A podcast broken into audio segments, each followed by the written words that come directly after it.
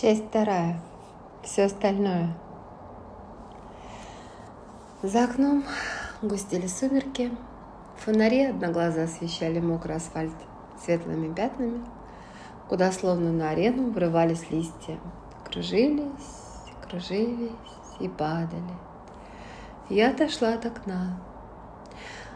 Макси, не отдалявшись от меня более чем на пару метров, настороженно поднял уши и утробно рыкнул. Э, потом метнулся к входной двери и насупился, уставившись на ручку. «Макси, ты чего?» Я так устала бояться, что сил совершенно не осталось. Долгий день был похож на прожитую жизнь. В моем голосе, как мне казалось, слышали старческие нотки увядания. Но, но от стука в дверь я мгновенно очнулась от вялости. Сердце запустилось с космической скоростью. Макси зарычал, предупреждая, что здесь никого не ждут. Наташа, простите, это Артур. Он нерешительно вошел в прихожую и застыл на коврике. Макси обнюхал его руки и завилял хвостом. Сердце, слетая с орбиты, теперь уже прыгло от восторга, не понимая, почему я была рада его неожиданному возвращению. Я привез хорошего вина, салатов и вишневый пирог. Уверен, вы ничего не ели с утра. И новый замок. Я кивнула. Он довольно быстро поменял личину нижнего замка и торжественно вручил мне ключи. Потом мы пошли на кухню. Я совершенно забыла о еде. Чудовищное слово всплывало перед глазами, стоило мне только их прикрыть. Умри. Господи, кто мог так меня ненавидеть, чтобы написать эту надпись? Человек, написавший подобное, точно знал, что одним этим словом просто вышибет почву из-под моих ног. Я стану безвольной инфузорией, подопытной мышкой, безмолвным предметом. Кто-то точно знал, что меня, наделенной тонко чувствительной организацией, это восклицание практически обездвижит. Мыслительные процессы зависнут и без перезагрузки не вернется все в рабочее состояние. Артур Феликсович будто прочитал мои мысли, изящно открыл бутылку вина и произнес. «Вам надо перестроиться, а, как говорит молодежь, перезагрузиться – Бокал пьете без остановки, большими глотками. Вперед! Мое скрученное состояние после выпитого стимулятора слегка выпрямилось. В ощущениях появилась некая легкость и даже опора под ногами. «Отлично», — сказал Артур. «Уже виден блеск в ваших глазах». В стрессовых ситуациях люди проявляются по-разному. Меня поразило его желание успокоить меня, привести в норму мое душевное состояние, ведь несколько часов назад он узнал о гибели любимой женщины. Если бы меня настигла весть о смерти Макса, то я сама вмиг оказалась бы на койке в предбаннике сумасшедшего дома только от одной мысли, что никогда не смогу увидеть его, что его больше нет среди живущих. Господи, Конечно, женщины эмоциональнее мужчин. Мужчина как-то умеет скрывать свои чувства. Или я слишком доверчивая? Что мне подумалось в первый момент нашего знакомства? Что он похож на хищника? А зачем он представляется сейчас зайкой? Радость от его возвращения как-то улетучилась. Я отодвинулась от него подальше. Так, на всякий случай. Почему у меня чувство тревоги? Надо позвонить своей подруге, просто проинформировать, что я обсуждаю договор в квартире с Погоняном. Позвонить не получилось, но письменное сообщение на ее телефон ну, дало некоторое чувство равновесия. Но вместо договора Артур пытался построить цепочку событий. Мы прошли по квартире. На предмет наличия подсказок о посещении моего дома посторонними ничего, все на местах. Мне показалось, что в ящиках письменного стола что-то не так, но четко утверждать я не могла, потому что сама была не столь аккуратна. Артур несколько раз кому-то звонил, потом снял пиджак, ботинки, открыв створку окна, он закурил. Ну, в общем-то, нет церемонии, что спрашивать разрешение у дам. А, Артур Феликсович, а если я спрошу о папке? Она ваша? Ну, в смысле, она вам знакома? Он кивнул, не отрываясь от окна.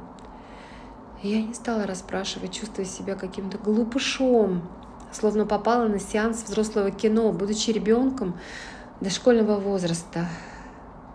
Я во второй раз удивилась его благородству. Наташ, не переживайте. Папка моя, документы мне знакомы, хотя это копия. В фотографиях дорогая мне женщина. Мы расстались. В общем, ситуация в прошлом, это не ваша проблема. Разговор о другом. Вы не вспомнили, у кого еще был ключ от вашей квартиры, кроме Максима и подруги? Ни у кого. Мне вновь захотелось плакать. Наташ, надо успокоиться, ведь у вас теперь отличный защитник, ваш пес, и вам нечего бояться. Потом мы болтали о работе, о его первом впечатлении обо мне, когда я без улыбки вошла к нему в кабинет и как робот, без эмоций, объяснила пункты общего договора с позиции своего шефа. Он так и воспринял меня как программу, не желая со мной даже кокетничать. А потом я ляпнула, скорее всего, от выпитого вина. А я заочно боялась вас, потому что...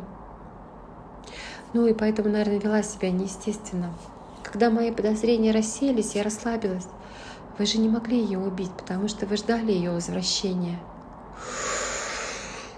Если кому-то удалось хоть раз в жизни увидеть испепеляющий взгляд, то одними мурашками и заиканием здесь не отделаться. Я вжалась в стул и хотела натянуть свитер на макушку. Что? Черт побери, происходит в вашей голове? Что за бред вы несете, истеричка? Я внезапно вылезла из скорлупы, вспомнив о своих боевых качествах. Даже шеф накануне вскользь напомнил об этом.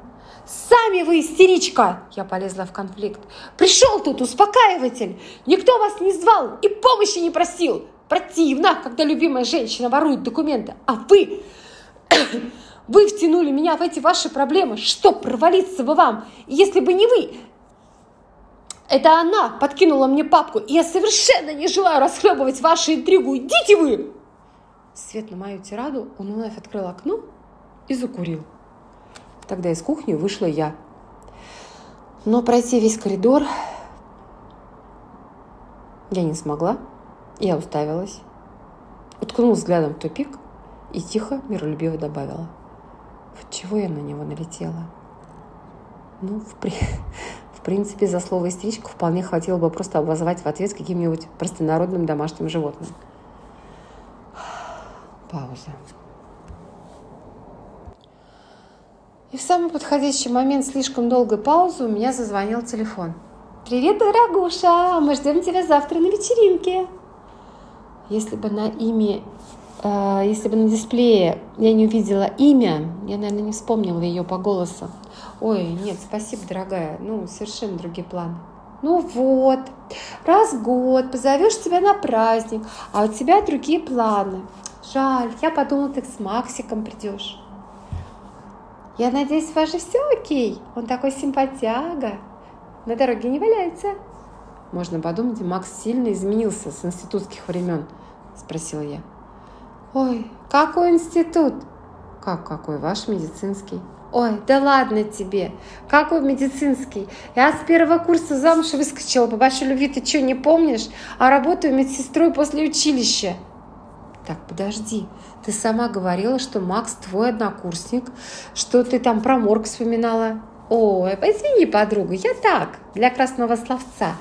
Ну, фактически, врала, прости. Ай, сори. Я Макса видела тогда в первый раз с тобой. Просто мне захотелось, ну так себя как-то некомфортно чувствовал среди нас. Ну и, в общем-то, я ему, а он мне отлично подыграл. Да ладно, не бери ты в голову. Макса, привет, чао. Если сказать, что я пребывала в шоке после этого разговора, это ничего не сказать. Дыхание приносило боль, моргание приносило боль. Вернулся утренний страх, сжимая мое мироощущение в один квадратный миллиметр. Размеры моей однушки вполне позволяли услышать все мои секреты. И телефонные тоже. И Артур сказал, похоже, вас тоже поймал сюрприз. В общем, ответил я с вызовом, ничего такого. Ну и пусть, что он не был однокурсником. Мы прожили с ним душа в душу. Три месяца я была счастлива.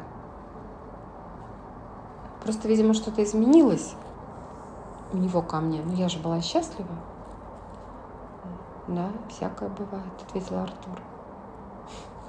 Его деликатность снова меня удивила. Хотя, думаю, у него вопросов было не меньше, чем ягод в вишневом пироге, который мы так и не попробовали. Он потом грустно улыбнулся. Три месяца, коротких, чтобы насладиться счастьем, и длинных, когда счастье ушло. Похоже, сезон любви был у нас одинаковым по длительности. Меня бросили, его бросили, и обе наши любови оказались сюрпризами. Между прочим, оправдывалась я, он представлял меня своей маме. Да, о свадьбе мы не говорили, но мама приняла меня очень радушно. Как же мне хотелось самой верить в свои мысли. Не поверите этим дятловым мыслям, что меня просто использовали. Тук-тук-тук. Артур молча ковырял вилкой в пироге. «А Макси гулял сегодня?» – спросил он. «Ой, господи, как же меня вынесло из равновесия! Невероятный пес! Он молчал весь день!» Я неприлично хмыкнула, сравнив деликатного пса с тактичностью Артура Феликсовича. «А хотите, я погуляю?» Услышав глагол «гулять» в разных вариациях, Макси поднял ушки, мордочку, заводил носом, ну, в общем, когда приспичит, пойдешь с первым встречным. Они ушли. А я стала замерзать в буквальном смысле. Прохлада из открытого окна, отсутствие внутреннего тепла заставили меня идти за пледом. Захотелось достать самый теплый из кладовки. И как шахтер, только без фонаря на лбу, я откапывала свою потребность, отодвигая коробки с банками, связку старых космополитен, всякую ненужную ерунду. Увидев валенки, я захотела в них влезть. Но представив себя в вылочном варианте при постороннем мужчине, я не решилась. Я закинула по одному валенку на самый верх моей суперкладовки, и вдруг листопадом на меня рассыпались фотографии. Скорее всего, подруга моя, спасая в очередной, вот в тот первый месяц одиночества, засунула эти снимки на верхнюю полку. Забросив этот валенок, я их рассыпала. Я перестала искать плед, потому что мне стало жарко от воспоминания своего недолгого счастья.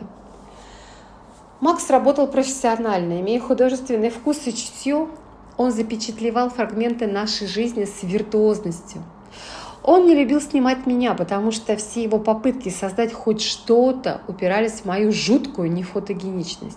По природе и наследственности я симпатичная, даже так, ничего. Но стоило мне попасть в фокус объектива, вся моя примилась исчезала без следа. Негромкий стук в дверь. Я не успела скрыть своего погружения в прошлое, потому что красные глаза, шмыгающий нос – в общем-то, без слов говорили, что даже не что, а чем я занималась в недолгом одиночестве. Артур Феликсович взял несколько фотографий из моих рук и стал рассматривать эпизоды моей личной жизни. Ну, в принципе, это неоспоримо. Я видела его женщину, он видит моего мужчину. Разница только в одном, меня буквально заставили познакомиться с дамой его сердца, подкинув папку в кабинет а он по собственному желанию проделывает то же самое. «Это ребячество», – неожиданно сказал он. Наши отношения были похожи на какую-то шутку. Примитивный прием для знакомства. Она пролила на меня свой кофе в кафе. Я промолчала, потому что приняла тот факт, что женщина не всегда оригинальна в поисках предлога. Я тоже хотела встреться, втереться в его доверие посредством кофейного знакомства. Обожгла? ляпнула я.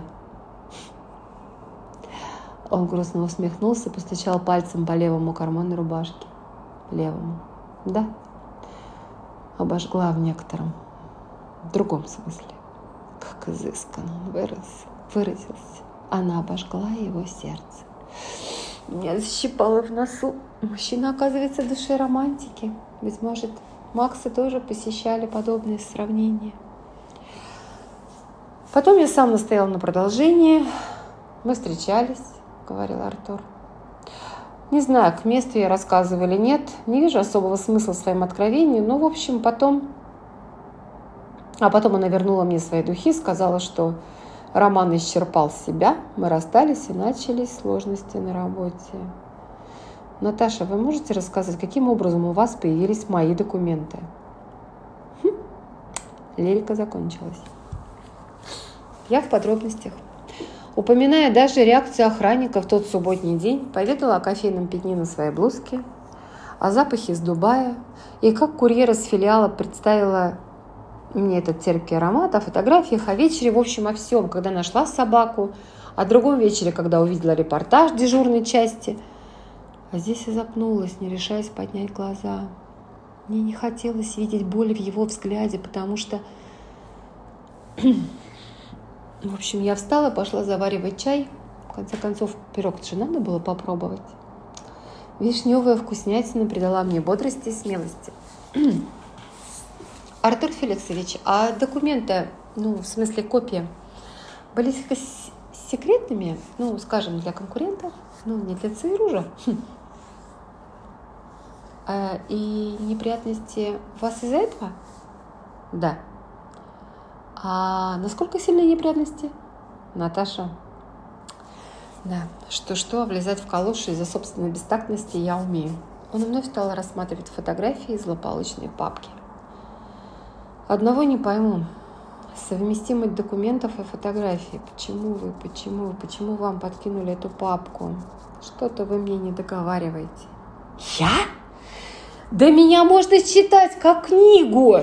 Наташ, не обижайтесь. Но в голове у меня никак не складывается. Почему папка у вас?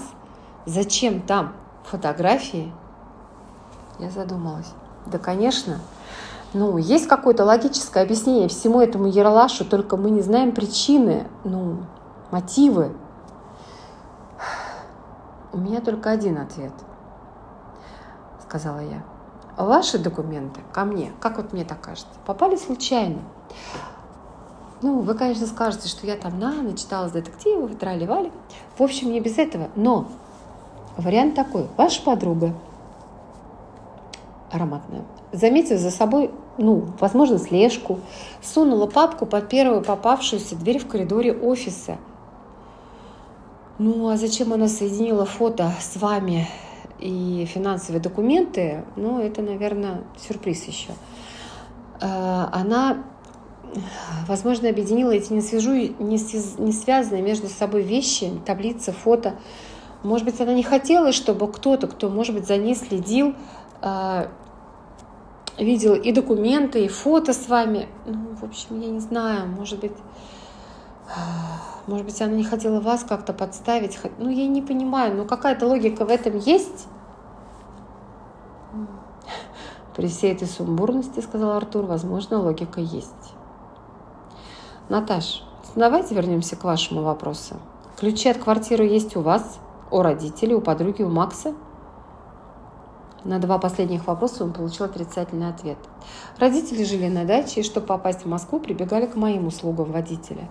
Подруга, даже когда жила у меня, ключей не имела. Макс, его приятель, забирая вещи, вернул мне связку моих же ключей, поэтому это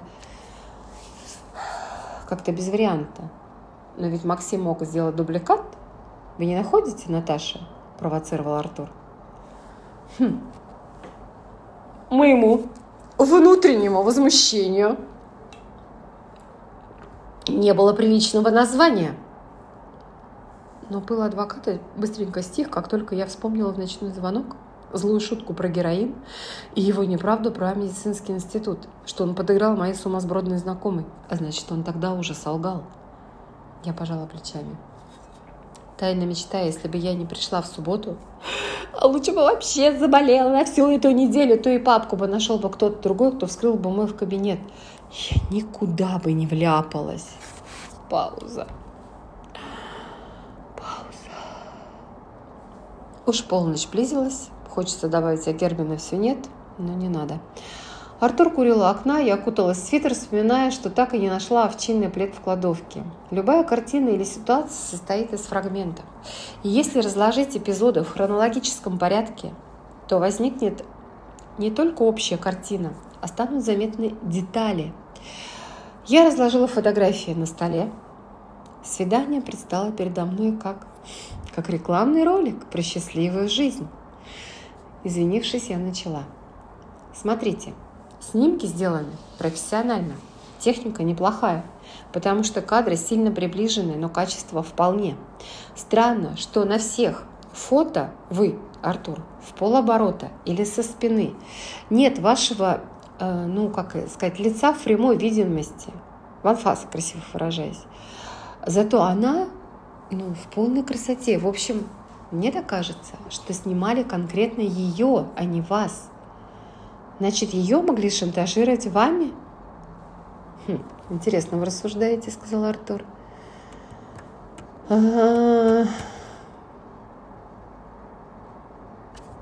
Артур склонился над пасьянцем и замер.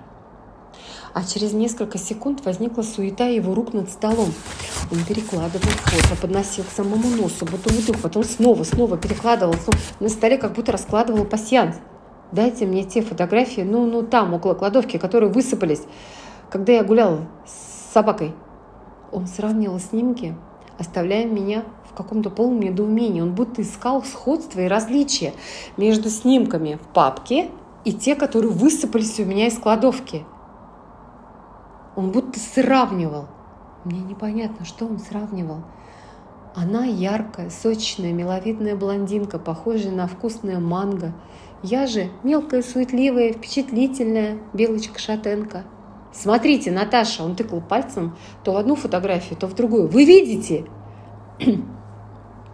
Он сразу понял бесполезность своих манипуляций, потому что я, я, я смотрела растерянным взглядом, ничего не понимая, как будто в коме в какой-то.